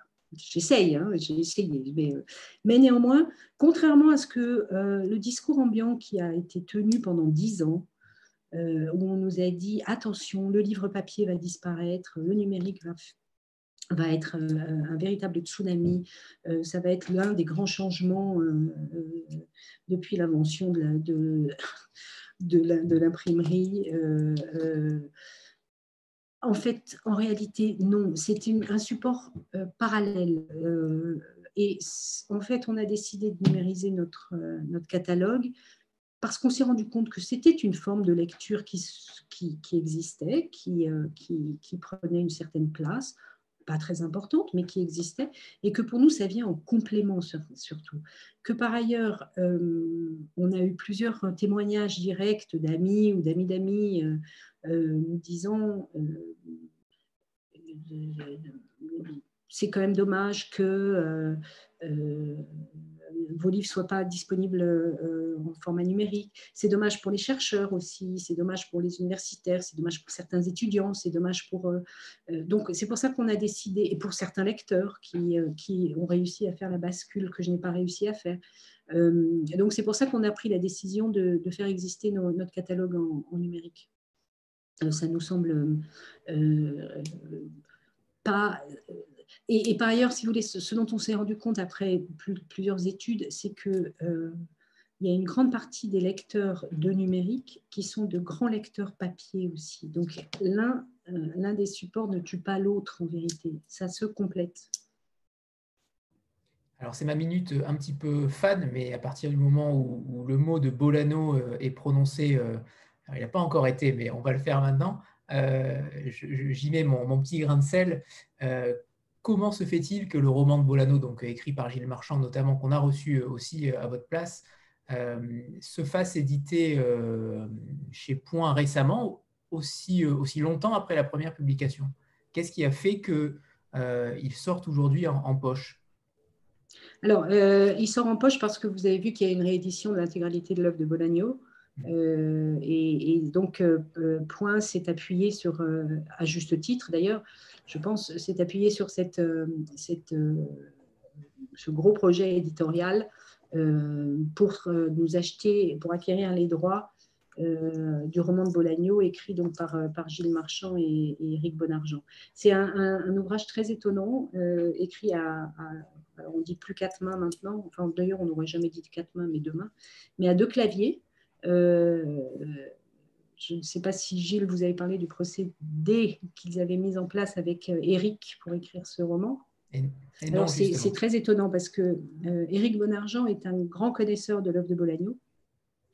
Euh, et euh, Éric a proposé à Gilles d'écrire ce roman épistolaire, donc à deux claviers, autour de la, figure de Bolagno et autour des personnages de Bolagno. En fait. et en fait, ils ont écrit ça à distance, puisqu'à l'époque, Éric habitait à Nice, Gilles à Paris, avec une vague trame mais en réalité, le, roman s'est construit euh, au fur et à mesure qu'il s'écrivait. C'est-à-dire que Eric euh, répondait à Gilles euh, en fonction de ce que Gilles avait écrit et inversement. Gilles répondait à Eric en fonction de ce qu'Eric avait écrit.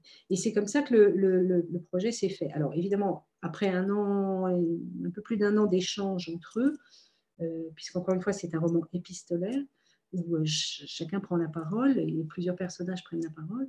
Euh,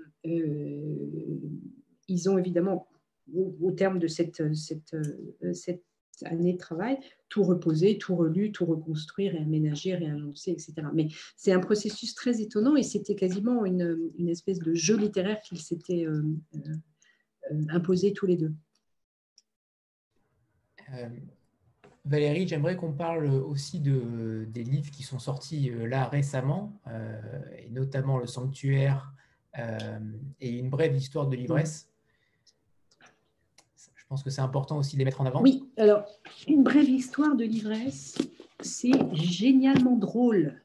Je vous jure. Alors, il nous manque beaucoup de sujets pour rire en ce moment. Là, je vous promets que Marc Forsyth, si vous plongez dans son texte, vous fera rire.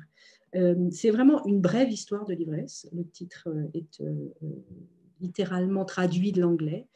Mark Forsyth, c'est celui dont on avait déjà publié ce texte-là dans la petite collection. Incognita Incognita ou le plaisir de trouver ce qu'on ne cherchait pas, qui est un brûlot anti-Amazon et qui est une,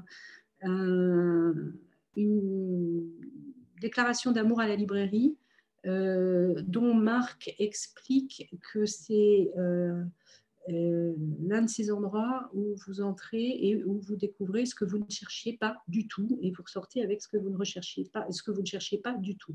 C'est très drôle, c'est très intelligent. Euh, euh, Marc est né en 77, c'est un, étymologiste reconnu, très drôle, beaucoup, une espèce d'humour très british, et qui a donc écrit cette brève histoire de l'ivresse qui est très documenté, hein, euh, vous l'aurez compris, en tant qu'étymologiste, c'est quelqu'un de très précis, mais qui est euh, mené tambour battant sur la, décision de, nous raconter euh, toute une série d'anecdotes depuis les débuts de l'humanité jusqu'à aujourd'hui sur le rapport de l'humanité, de, notre rapport à l'alcool.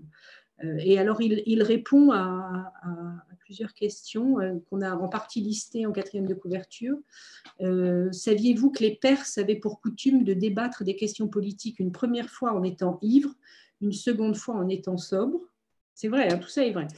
que les Vikings étaient convaincus que la poésie naissait dans les vapeurs d'hydromel, que chez les Aztèques, le soifard risquait la strangulation sur la place publique, que le système de santé australien fut bâti grâce au rhum, euh, qu'il n'y avait pas de porte à double battant dans les saloons de l'Ouest américain, contrairement à ce qu'on nous fait croire dans euh, tous les films de John Ford et consorts.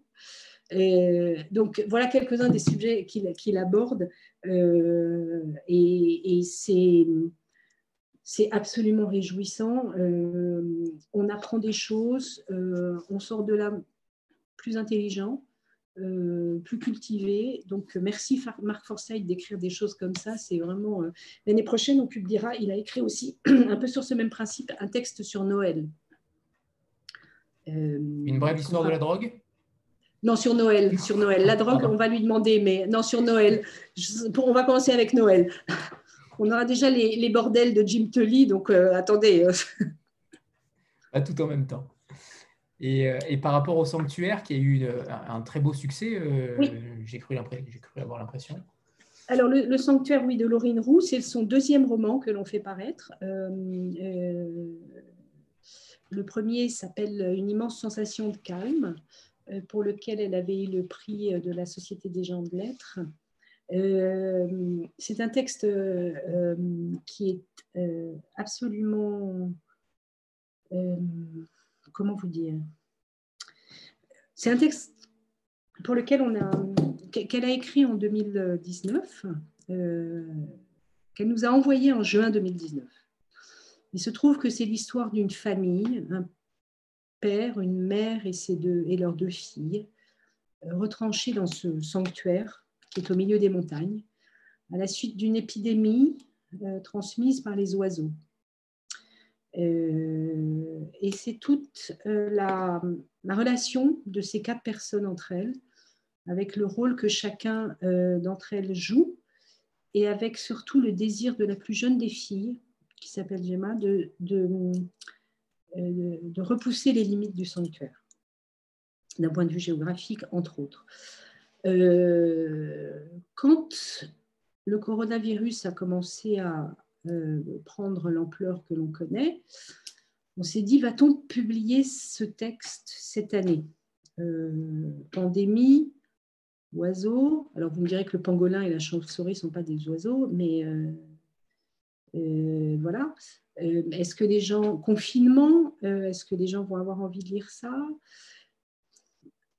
On a pris la décision de publier parce que le texte va bien au-delà de tout ça. Ce texte est un texte sur l'amour parental, ce texte est un, texte sur la, liberté, euh, sur l'emprise, euh, sur la nature. Euh, et c'est surtout, voilà, c'est un texte qui nous a semblé impératif de faire paraître parce que, parce que Laurine écrit d'une façon admirable. Alors, on, avait un petit peu peur, vous voyez, en se disant est-ce que tout le monde sera aussi convaincu que nous? Euh, non pas par la qualité du texte, hein, mais, étant donné le sujet, est-ce que ça va rebuter? Pas du tout. Les libraires et les blogueurs et les lecteurs euh, et une partie de la presse, tout le monde a été formidable et a, réservé un accueil euh, absolument incroyable à Laurine et à son deuxième roman. Là, on est très embêté parce qu'elle avait début novembre jusqu'à euh, mi-juin à peu près beaucoup de dates de rencontres de prévues, euh, des festivals, des salons, des prix. Euh, là, elle vient de recevoir cette semaine le prix des jeunes remis par le prix Alain Spies, qui est remis à, Trouville, où on devait se retrouver le week-end prochain. mais euh, on est rassuré parce que malgré le, confinement, malgré les click and collect, etc., euh, le livre continue de, poursuivre une vie euh, assez formidable auprès des lecteurs grâce aux libraires et grâce à toutes les, les, notes de lecture, les articles de blogueurs, etc., etc. Donc, c'est, et, et les libraires qui le mettent beaucoup en avant aussi. Et en 2021, logiquement, devrait sortir La brebis galeuse de Célestini, donc qui est une, une réédition, si j'ai bien, euh, si j'ai bien compris. Oui. Avec la nouvelle charte graphique, donc. Exactement. Euh, en fait, on a décidé, pour certains des titres que l'on a fait paraître au début de la maison, euh, dans la, charte graphique que je vous ai montré tout à l'heure avec le, texte à, la verticale, on a décidé de les faire réexister dans dans ce nouveau format, parce que les livres ont, changé, je vais vous montrer, ont changé de taille aussi. Les livres sont, sont devenus plus, plus grands. Je ne sais pas si vous, ça donne quelque chose à l'écran. Oui, on, voit très bien. Mais euh, euh, donc, euh, ce texte de, de, Célestini est un texte complètement étonnant sur l'histoire d'un petit, d'un petit garçon. Alors, Ascanio Celestini, euh, c'est un, quelqu'un qui a fait, qui écrit essentiellement du théâtre Et La brebis galeuse, en fait, c'était à l'origine un spectacle qu'il jouait lui-même. Il en a fait un roman qu'on a publié donc, dans une traduction d'Olivier Favier, qui euh, nous avait proposé ce, projet. Et ensuite, il en a fait un film euh, qui avait été sélectionné à la Mostra de Venise. Donc, c'est vraiment vous voyez, un, parcours complet artistiquement autour de, ce texte qui est à l'origine une espèce de, monologue qu'il dit sur scène tout seul. C'est un texte très loufoque. On a, l'habitude, euh, c'est un texte contre la consommation de masse, contre le, euh, grand, capitalisme, euh, enfin, assez anticlérical aussi. Enfin, c'est un texte très. et il y a une anecdote que j'aime beaucoup raconter à propos de Célestini, c'est que il avait à un moment sur la Rai 3, une des, chaînes nationales italiennes, un, spectacle, euh, enfin une petite euh, pastille télévisuelle un peu euh, qu'on pourrait qu'on pouvait un peu rapprocher de la, la, minute de Monsieur Cyclopède de, de Desproges, vous voyez. et il faisait un petit sketch comme ça tous les soirs, assez acide, assez vif, assez acide. et un jour, en Conseil des ministres, Berlusconi a dit bon, à ses ministres, euh, écoutez là, il commence, parce qu'il est très politique, euh, euh, Célestine, très très politique. là, il va falloir que vous le fassiez taire parce qu'il commence vraiment, vraiment à être un peu dangereux. Donc, c'est pour vous dire l'ampleur du discours de, Célestini. Et dans ce texte, qui est vraiment un, pamphlet contre la consommation à outrance, enfin, et, Célestini a toujours une posture très politique. Euh, c'est un héritier de, pour ceux d'entre vous qui connaîtraient, euh, qui connaissent ce théâtre-là, de Dario Fo, par exemple. Euh, donc c'est et comme on n'avait quasiment plus d'exemplaires de la première édition, on a décidé donc de le, de le faire reparaître, mais ça fait 11 ans, je crois, de, mémoire, ça fait 11 ans qu'on avait publié ce texte. vous voyez, il a toute, il a toute nécessité à, être réédité aujourd'hui. On n'a pas encore parlé des, traducteurs euh, qui, ont euh, une importance capitale euh, dans votre, dans votre maison. Est-ce que vous lisez vous-même des, des, manuscrits en langue étrangère pour, pour vérifier ce, que, ce que vous envoie le traducteur ou pas? Ou au contraire, vous avez une, totale confiance euh, au traducteur? Alors, ça dépend des langues, évidemment. Euh, quand il s'agit du khmer euh, ou de l'indonésien ou du tchèque, parce qu'on a un peu difficile. je lis l'anglais, je lis l'espagnol, à peu près l'italien. en anglais, je peux, en anglais, j'ai fait des études de littérature anglaise, donc je peux décider de la, euh, nécessité et de la qualité d'un texte selon nos critères, euh, ce que je ne peux pas faire en italien euh, et pas toute seule en espagnol. Vous voyez ce que je veux dire Donc évidemment, quand il s'agit, quand il s'agit de, textes anglais, bien sûr, je, je fais un travail avec les traducteurs où je reprends leur traduction avec le texte anglais sous les yeux. Euh, euh, quand il s'agit de, versions euh, de textes pour lesquels il n'y a, pas, il a, pas de... Si, si, le livre existe par ailleurs en anglais, par exemple, on a publié, vous, connaissez sans doute Chapek, Karel Chapek, dont on a publié Les voyages vers le nord. le livre existait en anglais, donc moi je me suis appuyée quand même sur l'anglais pour simplement pour savoir si, que vous savez, ayant moi-même fait de la traduction, je sais qu'on peut rater une ligne, euh, ça peut arriver, vous voyez, vous terminez un soir votre page, vous reprenez le lendemain, vous ne faites pas attention, euh, vous avez raté une ligne ou, un petit paragraphe, donc euh, je fais cette vérification-là.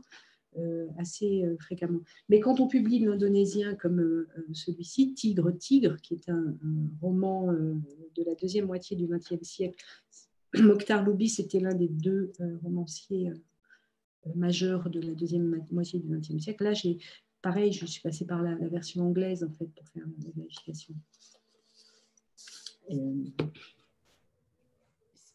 Stéphanie?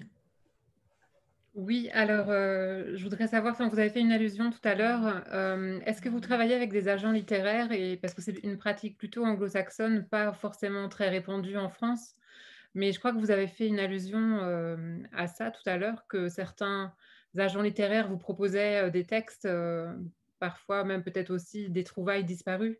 Et donc, comment ça se passe enfin, Quelle est votre relation avec eux? Est-ce que c'est vraiment une façon pour vous qui est intéressante de travailler? C'est une façon très intéressante de travailler quand, quand effectivement euh, euh, ils sont source de propositions parce qu'effectivement, on ne peut pas tout lire, vous imaginez bien. Euh, donc, et il y a deux, trois agents qui savent ce que l'on publie et qui nous font régulièrement des propositions dans leur catalogue. donc ça, c'est très enrichissant parce que ça nous permet de, d'être attirés euh, que notre regard soit attiré pardon, sur, un, sur des ouvrages à côté desquels on serait euh, passé, c'est évident. Euh, après, nos relations peuvent aussi se, se, résumer à simplement de la tractation pour l'achat de droits, si vous voulez. Ça, c'est moins intéressant. Ça, c'est, là, on joue un peu. Quoi. C'est du. Enfin, vous voyez, c'est de la... Blackjack. Ouais. Donc bon, c'est nécessaire, mais, euh, mais ces relations-là sont, sont, impératives, mais, mais, pas très intéressantes. Les, précédentes que je vous décrivais, oui, c'est euh, majeur parce que parce qu'on ne peut pas tout lire, qu'on n'a pas le temps de tout lire, et que c'est encore une fois un canal supplémentaire par rapport à ceux euh, dont je vous dressais la liste tout à l'heure.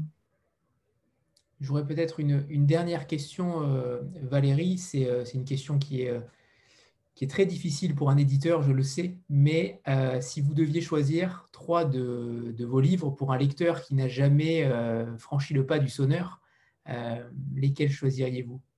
Oh, c'est dur ça. Je sais, je sais, je sais. Et encore, j'en donne trois. Hein. C'est un luxe. Oui, vous pourriez dire un.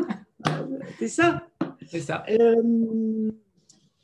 comment vais-je me sortir de cette question en étant. Alors, alors en, sachant que ça peut être tout simplement des livres qui ont euh, résonné en vous d'une manière euh, très forte dans, la dans la découverte ou, ou, dans la lecture, mais quelque chose qui intimement vous, vous lie à ces livres plus fortement que, d'autres.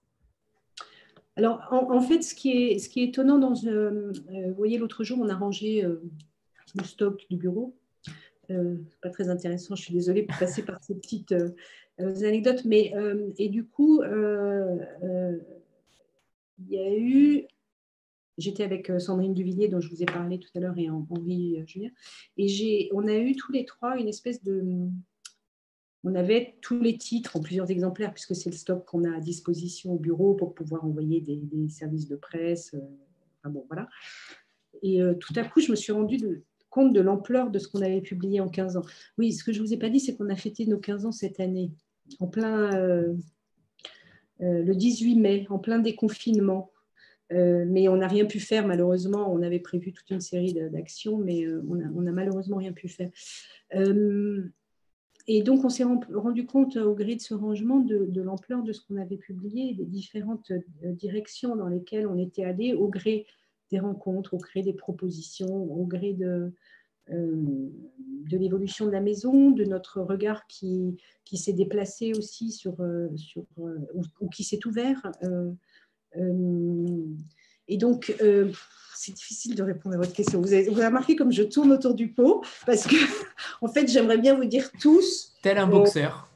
non, alors, bon, Jim Tooney, oui, il y, y a une femme. voilà, je vais m'en sortir comme ça. Parce qu'il y a une femme dont je ne vous ai pas parlé et que je voudrais vraiment vous faire découvrir. C'est, alors je ne sais pas si vous allez bien voir, Martha Gellhorn. Euh, et on a publié deux ouvrages d'elle. Euh, on a publié le premier euh, il y a cinq ou six ans, qui s'appelle J'ai un trou de mémoire, c'est horrible. Ça va me revenir. et le deuxième, Le monde sur le vif. Le premier s'appelle. Oh, c'est horrible. Euh, je vous entends pas, Anthony. Pardon, j'ai vu la misère. non, ça c'est ah oui, ça c'est le deuxième qu'on a publié et le premier. Euh... en enfer. Mais saison, merci. Heureusement que vous êtes là. Pourquoi j'ai oublié ça? Euh, C'est une femme absolument incroyable. pareil, quasiment rien publié en France avant Mes saisons en enfer. Magnifiquement traduit là aussi par David Faucambert. On a la chance de travailler avec d'incroyables traducteurs. Ça, je tiens à le souligner parce que c'est crucial. Donc, Mes saisons en enfer, euh, Martha Gellhorn, grand reporter de guerre, euh, euh, elle a à peu près tout couvert, en fait, depuis 1936 jusqu'à la guerre du Panama en 90. Elle est morte à 90 ans, se suicidant. Elle a vécu dans 40 maisons ou appartements dans sa vie. C'est une femme qui ne cessait de voyager et qui une dizaine d'années avant de se suicider, a décidé de raconter ses cinq pires voyages. Le détail que je ne vous ai pas donné, c'est qu'elle a été mariée à Hemingway et que Hemingway a été absolument euh, phallocrate au dernier point avec elle euh, au moment euh, de la Deuxième Guerre mondiale, car elle avait eu, elle, une accréditation pour aller couvrir le débarquement. Lui n'en avait pas eu. Il a donc téléphoné au rédacteur en chef du journal pour lequel ils travaillaient tous les deux en lui disant, mais voyons, c'est moi qui devrais aller là-bas. Il a donc piqué l'accréditation de sa femme pour pouvoir aller couvrir le débarquement. Sachez une chose absolument admirable, c'est qu'elle a réussi néanmoins à rejoindre l'Angleterre en prenant le dernier bateau qui ralliait les États-Unis à, l'Angleterre, bourré d'explosifs, alors qu'elle fumait deux paquets de cigarettes par jour. Elle a réussi à euh, s'embarquer euh, clandestinement en s'enfermant dans les toilettes sur un bateau de la Croix-Rouge euh, qui allait couvrir donc le, débarquement avec euh, tous les GIs et les boys. Euh, elle est sortie en plein milieu de la Manche en disant Je peux vous aider, je peux vous aider pour ne pas être ramenée à bord. Et elle a publié, elle a débarqué, parce que Hemingway n'a pas débarqué. Il est resté sur, sur une barge avec les GIs, avec ses jumelles. Il a écrit son papier pour le journal en question, qui est apparu en page 2, en page 1 et en page 2. Elle a débarqué, elle était sur la plage, elle, elle y est allée. C'est une femme absolument admirable. Elle a fini par se séparer de, Hemingway, vous comprendrez pourquoi. Euh, et elle a surtout euh, euh, été très sollicitée pendant un temps pour raconter le grand homme que Hemingway était ou fut. Et elle a toujours fermé la porte aux journalistes qui la sollicitaient pour une, raison de ce, type-là, en disant Je ne veux pas être réduite à une note de bas de page dans la biographie d'un grand écrivain car elle a toujours reconnu à Hemingway, malgré leur dissension personnelle, euh, un, énorme talent. Donc, ces, ces, euh, ces, saisons en enfer, c'est ces cinq euh, voyages les plus cauchemardesques parmi la centaine, les, multiples centaines de voyages qu'elle a entrepris dans sa vie et qu'elle a réuni une dizaine d'années avant de mourir. C'est d'un drôle, c'est d'un intelligent. Son premier voyage, en fait, c'est son, voyage de noces avec Hemingway en Chine. Il se marie à Cuba et elle lui dit Écoute, j'ai une accréditation pour aller couvrir euh, en 41 euh, euh, ce qui se passe à la, frontière avec au nord de, de la Chine. Est-ce que tu es d'accord pour qu'on aille faire notre voyage de noces là-bas? Donc, euh, et Hemingway dit oui, d'accord. Il passe toutes ces semaines à, boire et à jouer, et elle, elle euh, fait ses reportages. Et elle raconte ça, c'est son premier voyage cauchemardesque. Le deuxième, c'est celui qui euh, l'a mené en mer des Caraïbes à la recherche des U-boats américains, des U-boats allemands, pardon, pendant la deuxième guerre mondiale. son troisième, c'est la traversée de l'Afrique la, d'ouest en est, toute seule, dans les années 50. Euh, l'un des voyages, c'est aussi euh, celui qu'elle entreprend dans l'URSS des années 80 où elle va rendre euh, visite à la veuve d'Ossip Mandelstam. Enfin, c'est un recueil de textes absolument admirable avec une écriture splendide. et on a publié donc ensuite J'ai vu la misère, qui sont les textes qu'elle a écrits pendant la Grande Dépression à la demande de l'administration Roosevelt, qui avait décidé, comme ils avaient envoyé de la même façon qu'ils avaient envoyé des journalistes euh, euh photoreporters comme euh, Dorothée Allende, dont je vous parlais, faire des reportages sur l'effet de, la crise de 29, euh, l'administration Roosevelt a décidé d'envoyer des journalistes et des écrivains sur le terrain pour remonter des informations sur l'effet de la crise qui ne soient pas simplement des statistiques. Elle faisait partie des 18 euh, journalistes écrivains qui avaient été choisis par l'administration Roosevelt. Elle était la plus jeune et elle en a sorti J'ai vu la misère, qui sont euh, euh, des textes absolument admirables, à la limite de ce qu'on a appelé le, la docu-fiction ou le, journalisme de fiction. c'est, enfin, je vous conseille vraiment de le dire. C'est, et Derrière chaque grand homme, il y a une femme, hein. c'est confirmé. Comment? Derrière chaque grand homme, il y a une femme, c'est confirmé. Hein, D'accord. et on a publié ça, donc, qui s'appelle Le Monde sur le vif, euh, et qui euh, sont 50 ans de grands reportages littéraires donc, euh, qu'elle a choisi de réunir dans ce volume. ça va des années 30 aux années 80, avec des sujets très variés et là aussi admirablement euh, traduit par, David Faucambert, et avec une préface de Marc Kravetz, pour ceux d'entre vous qui connaissent Marc Kravetz, qui était grand reporter, qui est grand reporter, qui a eu le prix Albert Londres et qui officiait sur France Culture dans la matinale, et qui est l'un des plus grands connaisseurs français euh, de l'œuvre de Martha Gellhorn, qui est une femme. Il y a, d'ailleurs un prix de journalisme euh, euh, aux États-Unis, qui est un petit peu l'équivalent de, notre prix Albert Londres, qui s'appelle le prix Martha Gellhorn. Grande, grande, grand écrivain, grande reporter, grande femme. Alors, maintenant, il en reste deux. J'avais cru réussir ma pirouette, mais non. non.